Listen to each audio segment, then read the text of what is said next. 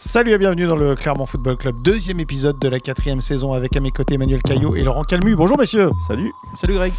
Et on va se poser cette question, quel est le réel niveau du Clermont Foot? Et oui, on est en droit de se poser la question après quatre journées et un seul point pris, et encore de haute lutte hein, pour le prendre, ce point pour les Clermontois, mais euh, l'avenir est-il si noir pour le Clermont Foot Est-ce qu'on peut considérer qu'après ces quatre journées, les Clermontois, outre le fait d'être dans le dur, sont vraiment dans le faux? C'est une question qu'on va se poser. On débriefera bien sûr la rencontre face à, à, Toulouse qui a eu lieu et puis on parlera un tout petit peu de euh, la trêve internationale à venir. Mais d'abord, tour de table, quel est le réel niveau du Clermont Foot? Manu Bon, pas bon, moyen Moyen.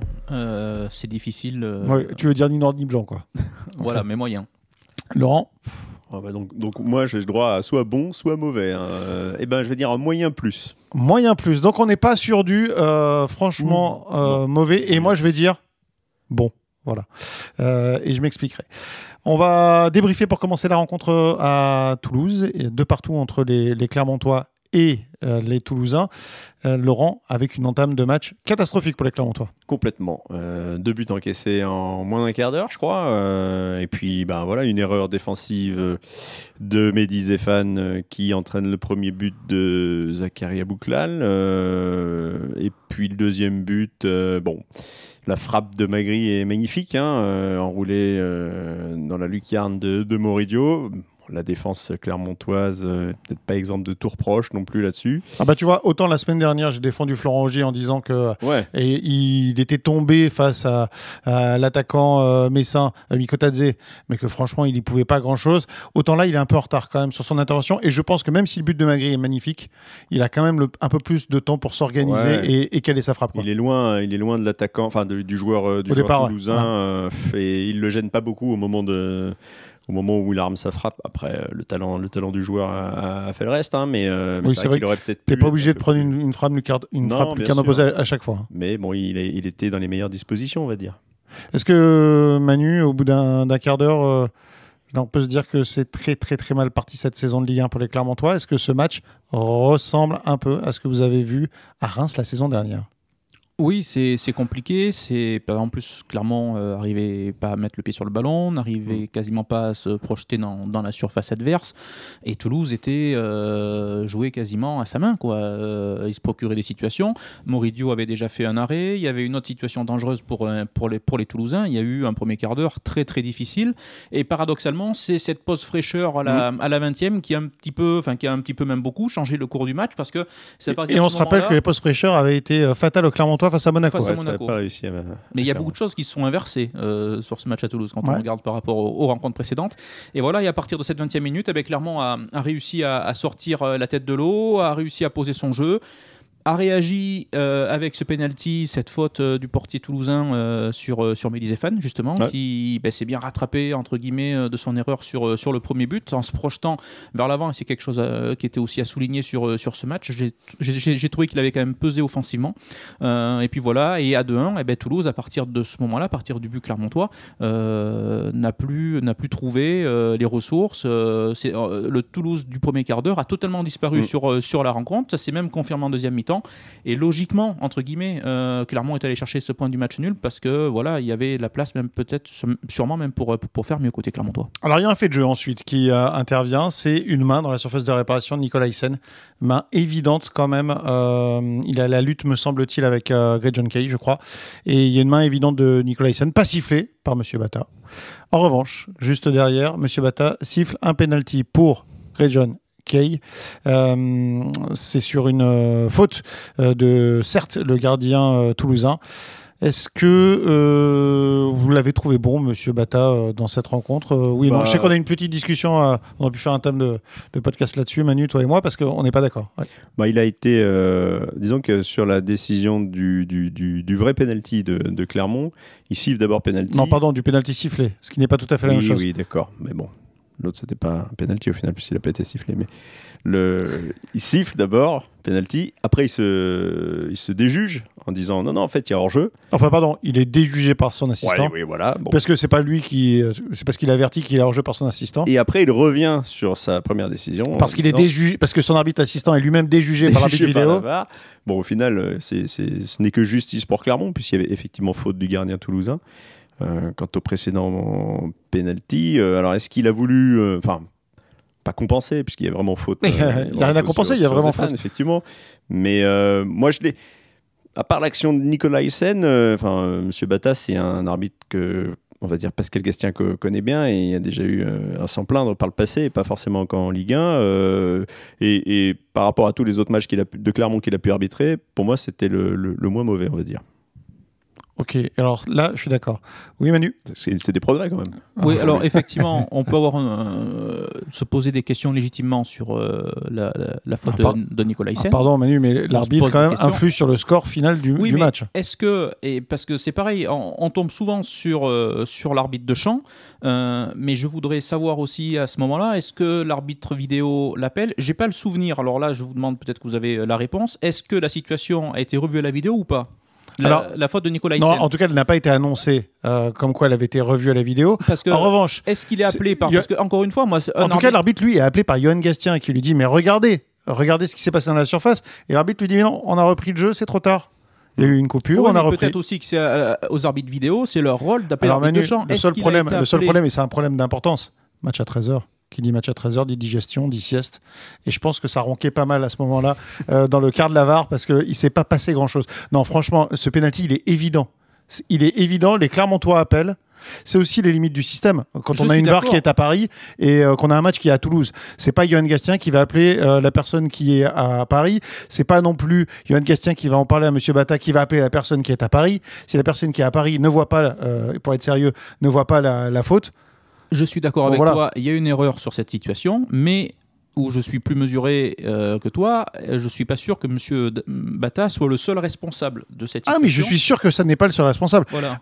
Après, Après, moi, moi, quand- je- je- où je rejoins Laurent, je suis d'accord avec Laurent, on, était, on a suivi le match ensemble. Euh, sur le reste du match, je le trouve plutôt cohérent, euh, notamment sur la, la possible main de Sédou en deuxième mi-temps en position Ouais. de, dans les défenseurs. Non, mais alors là, Il moi, je rejoins, hanches, donc, je euh, Dominique Arribagé qui commentait le match. euh, Alors, par euh, contre, pour nos confrères de Prime, il rend le ballon à Clermont alors que le ballon est dans les pieds oui, toulousains. bien sûr, mais- Ouais, non, mais franchement. Oui, mais sinon, je- euh, il, demande, de main sifflée, euh, il demande la vidéo pour, euh, pour être sûr de sa décision. Il était peut-être pas bien placé sur le coup. Il demande la vidéo. Moi, je trouve ça logique. Je préfère qu'il fasse appel à la vidéo. Après, je suis d'accord, ça prend un temps fou. euh, on est bien d'accord là-dessus. Mais au moins, on a une réponse claire et nette.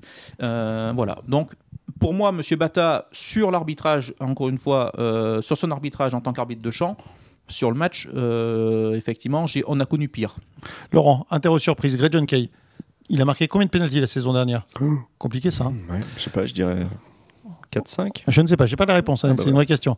Euh, non, on va chercher. On avait raté euh, contre Montpellier, je sais. Ouais. Mais il en avait réussi ensuite. Euh, Celui-là, il pouvait pas le rater, hein, vu la façon dont il l'a frappé. il est solide quand même, Greg John Kay, Ah sur, oui. ces- sur cet exercice. Il avait été raté effectivement face à Montpellier, Ouais, mais la ouais. plupart du temps, il l'a réussi. Dans un match un peu, un peu particulier, parce que Andrich avait raté le sien aussi, il me semble. Oui, euh, à Montpellier, oui, face à Montpellier. Euh, C'était il y a quasiment un an maintenant. Depuis, euh, depuis, je suis pas sûr. euh, vous allez sûrement nous, nous le dire, Grégory, mais euh, qu'il en ait raté beaucoup, quoi. Donc, et celui de, de Toulouse, je maintiens, il le frappe très très bien.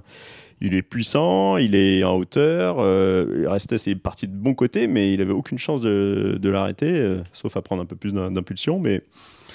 Il, il- il a laissé aucune chance et puis ouais, ouais, comme vous dites il est, il est, il est très solide très euh, enfin, clairement peut peut avoir euh, confiance euh, avec lui euh, dès qu'il s'agit de, de tirer, de tirer un penalty.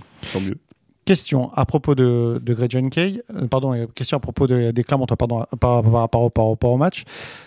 Les Clermontois renversent complètement la tendance après ce penalty. C'est-à-dire qu'après cette pause fraîcheur, Toulouse n'a plus existé. Pourquoi? Qu'est-ce qui s'est passé dans cette rencontre pour que Clermont domine autant?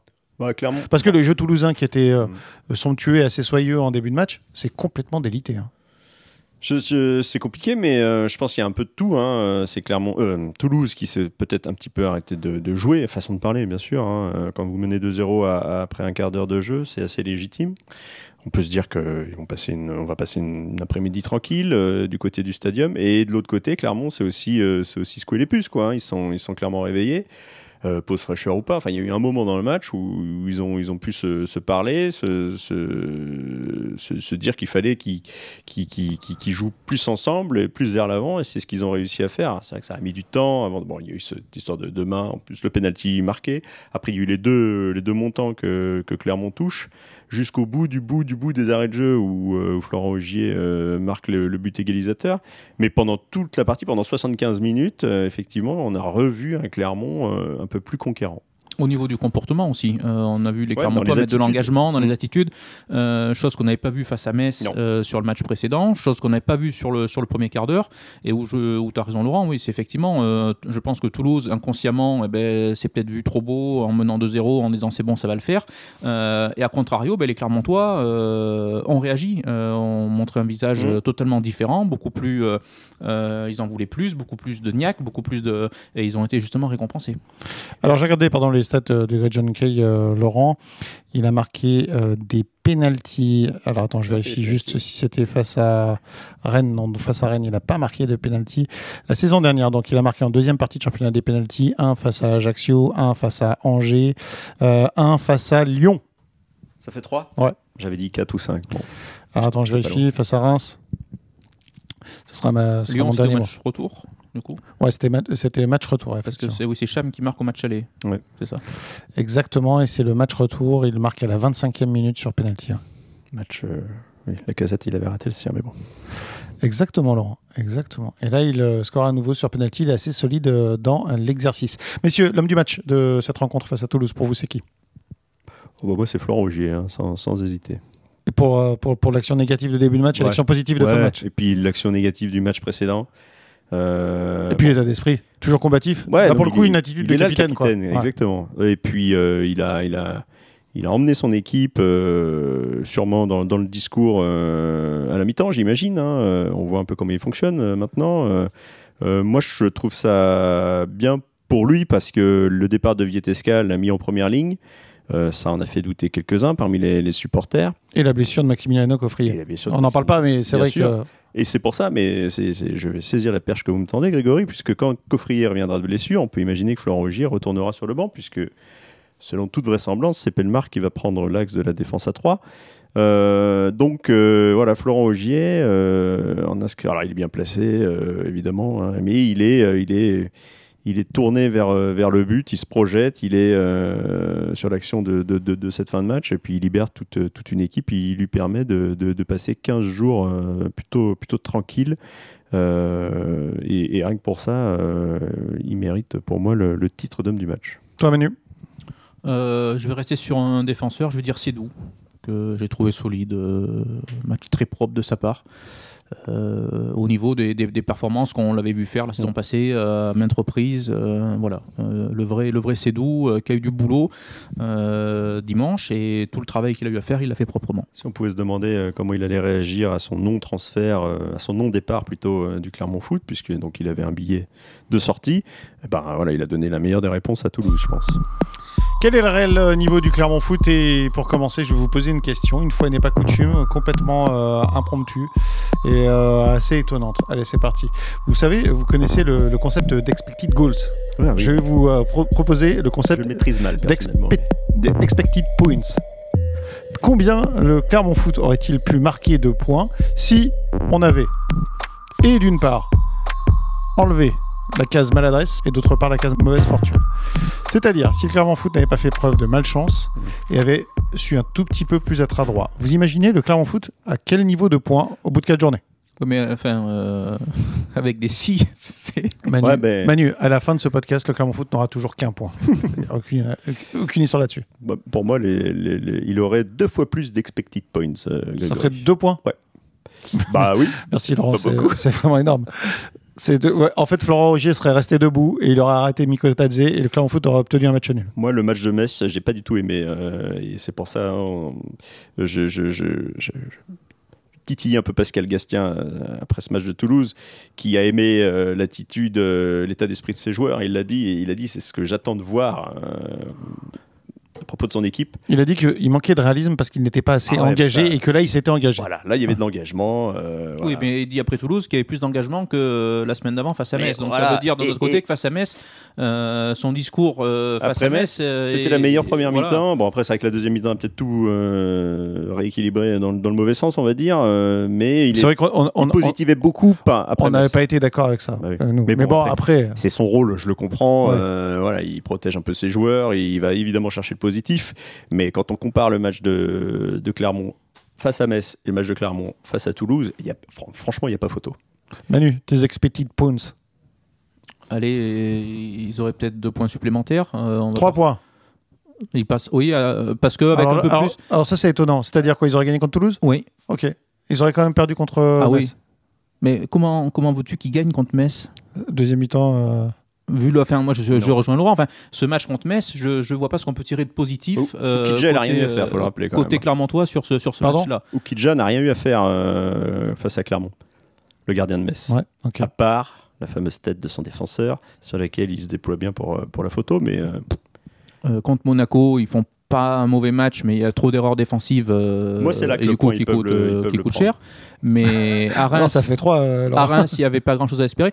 Euh, donc c'est pour ça, si, euh, avec, euh, encore une fois, mais c'est c'est de l'efficacité. Euh, je vais sortir un chiffre sur le match de Toulouse c'est 3 tirs cadrés sur 15.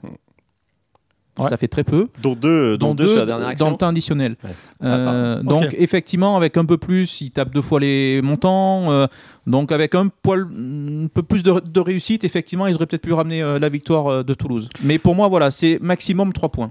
Alors, vous savez, messieurs, que je prépare ces podcasts avec beaucoup, beaucoup, beaucoup de passion et d'intérêt. Et il y a quelque chose quand même qui euh, m'a intéressé. Et je me suis dit, euh, est-ce qu'on pourrait regarder quand même les stats de possession des Clermontois depuis le début de la saison sur les- tous les matchs qu'ils ont disputés? Et là, je vais vous faire un tour de magie. Dominer n'est pas gagné, mais attention. Les Clermontois, donc, euh, face à Toulouse, à l'extérieur, ont 63,3 possessions de ballon. Plus de deux. 63 possessions. 63, voilà. 63, 72 contre Metz. Donc c'est ultra dominé les deux matchs. On est Mhm. d'accord là-dessus? On est d'accord là-dessus. Contre Reims, ils perdent. Ils perdent à Reims. Mais ils ont 53% de possession de balle. Quasiment 54. Euh, et contre Monaco. Monaco, ils ont 54,5 possessions euh, de balles, les Clermontois. Ça veut dire qu'ils dominent tous les matchs. Je me suis amusé d'ailleurs, j'étais encore plus loin dans la préparation, à regarder les matchs suivants de l'AS Monaco. Les Monégasques qui ont joué contre Strasbourg, qui ont joué contre Lens et Nantes. Eh bien, les Monégasques, sur les trois matchs qui ont suivi, ils ont eu la possession du ballon. C'est-à-dire que le seul match où ils ont abandonné la possession, c'est face à Clermont. Et je pense que, et là-dessus, Pascal Gastien, lui, le prône, euh, la possession du ballon, pour lui, c'est un rapport de force. Et ce rapport de force, les Clermontois l'ont remporté 4 fois sur 4. Ça ne veut pas dire qu'ils qu'ils gagnent des matchs, ça ne veut pas dire qu'ils sont très efficaces, ça ne veut pas dire qu'ils sont même très dangereux, comme face à Metz. En revanche, ça veut dire qu'ils sont capables de gagner un rapport de force au milieu du terrain. Et ça, c'est peut-être une condition sine qua non à un avenir meilleur. Je vous pose la question. Ce qu'ils n'étaient pas capables de faire l'année dernière quand ils ont euh, opté pour ce nouveau système. Oui. Quand ils ont opté pour ce nouveau système, ils ont un peu abandonné la possession. Abandonné, c'est un gros mot, mais euh, ils ont un peu lâché la possession. C'est Alors c'était une équipe qui avait l'habitude d'avoir le ballon. C'est des bon. chiffres que, que Clermont euh, présentait en, en Ligue 2 euh, et au début de sa première saison en Ligue 1. Et euh, dès l'instant, ils sont passés à 3 ou à 5 derrière, euh, selon la, phase offensive ou défensive.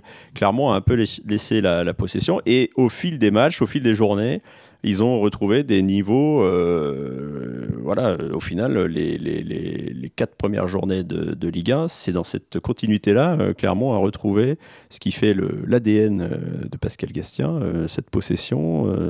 lui, il dit toujours, hein, il, a, raison, hein, si on a le ballon, ça veut dire que la- l'adversaire l'a pas, et donc si l'adversaire n'a pas le ballon, il peut pas marquer.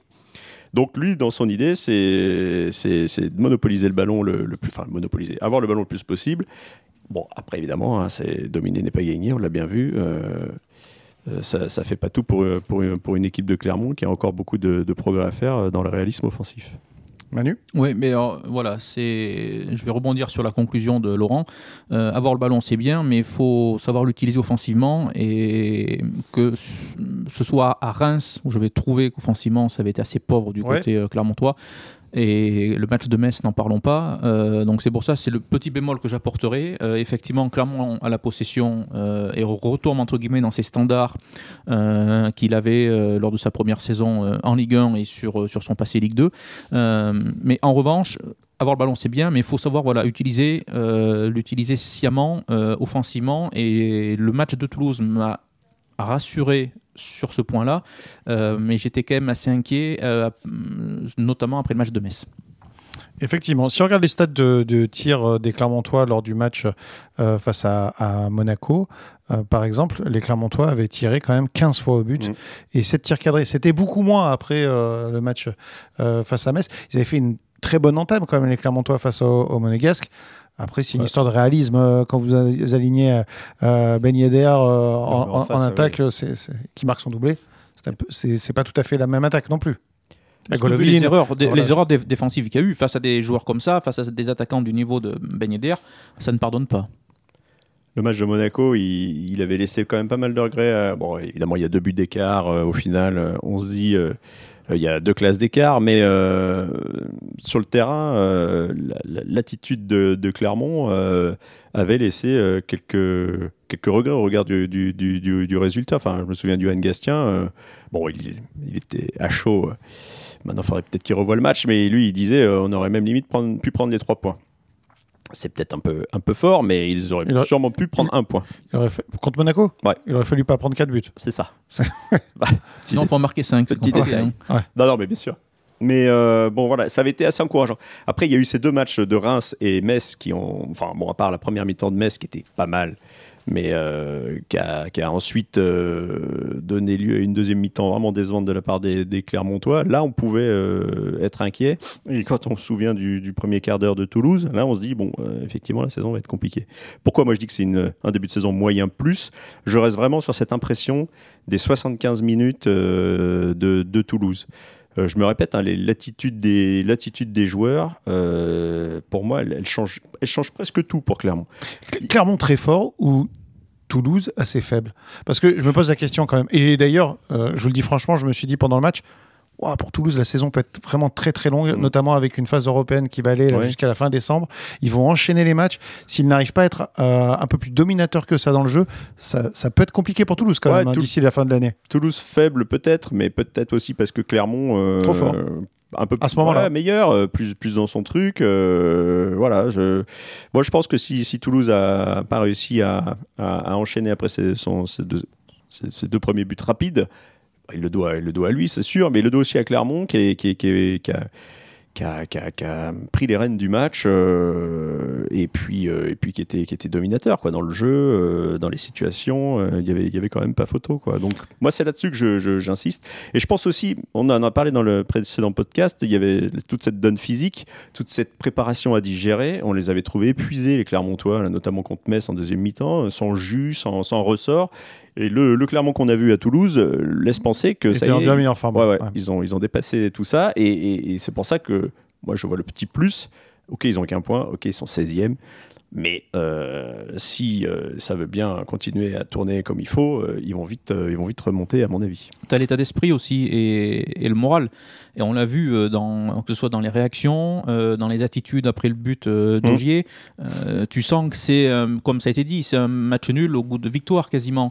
Parce que tu as le scénario du match qui fait que Clermont, qui était mené 2- 2-0, qui va chercher Ouais. ce, ce point, ça les lance idéalement. en sachant plus qu'il y avait cette trêve, il y aurait eu une quatrième défaite de suite. Pascal Gatien a dit euh, ça aurait été très compliqué euh, dans les têtes. Euh, là, on sent qu'au niveau de- du moral, au niveau des têtes, déjà, ça a basculé. Ils sont sur du positif. Donc, quand ils vont revenir à l'entraînement, déjà, ils Mhm. seront sur quelque chose de positif. Il y aurait eu un match nul à Toulouse où Clermont aurait mené 2-0 et, Ouais.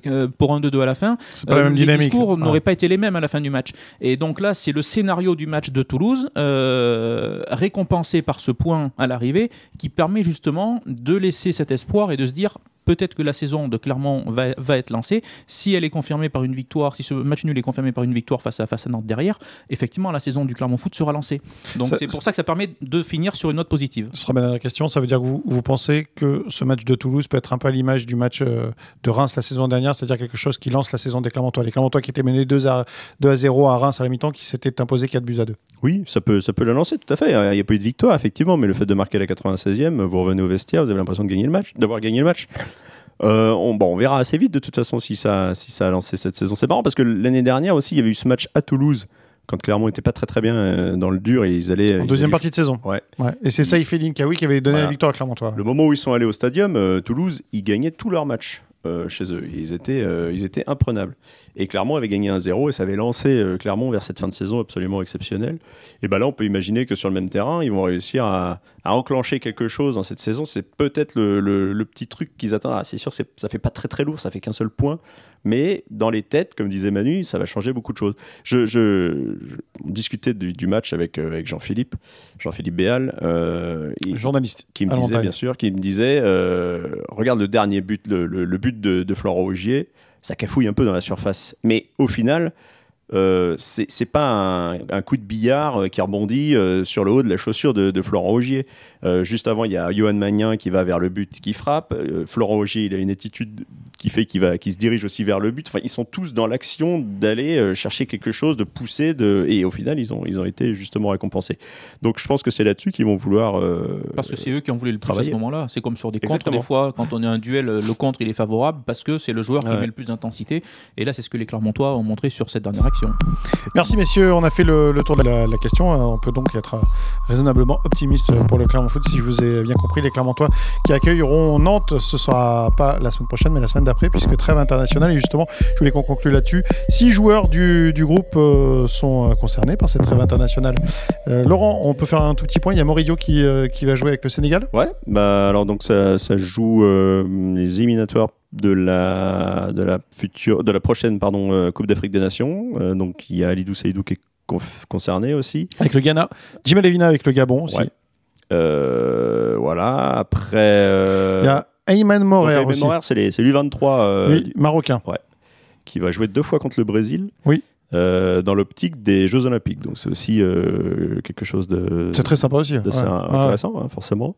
Euh, puis bah, lui, c'est pareil, c'est dans la continuité. Il est, il est appelé régulièrement. euh, voilà, si- s'il a l'opportunité de, de participer au prochain JO à Paris, euh, forcément, qui, ce, sera, ce sera quelque chose de très positif pour lui.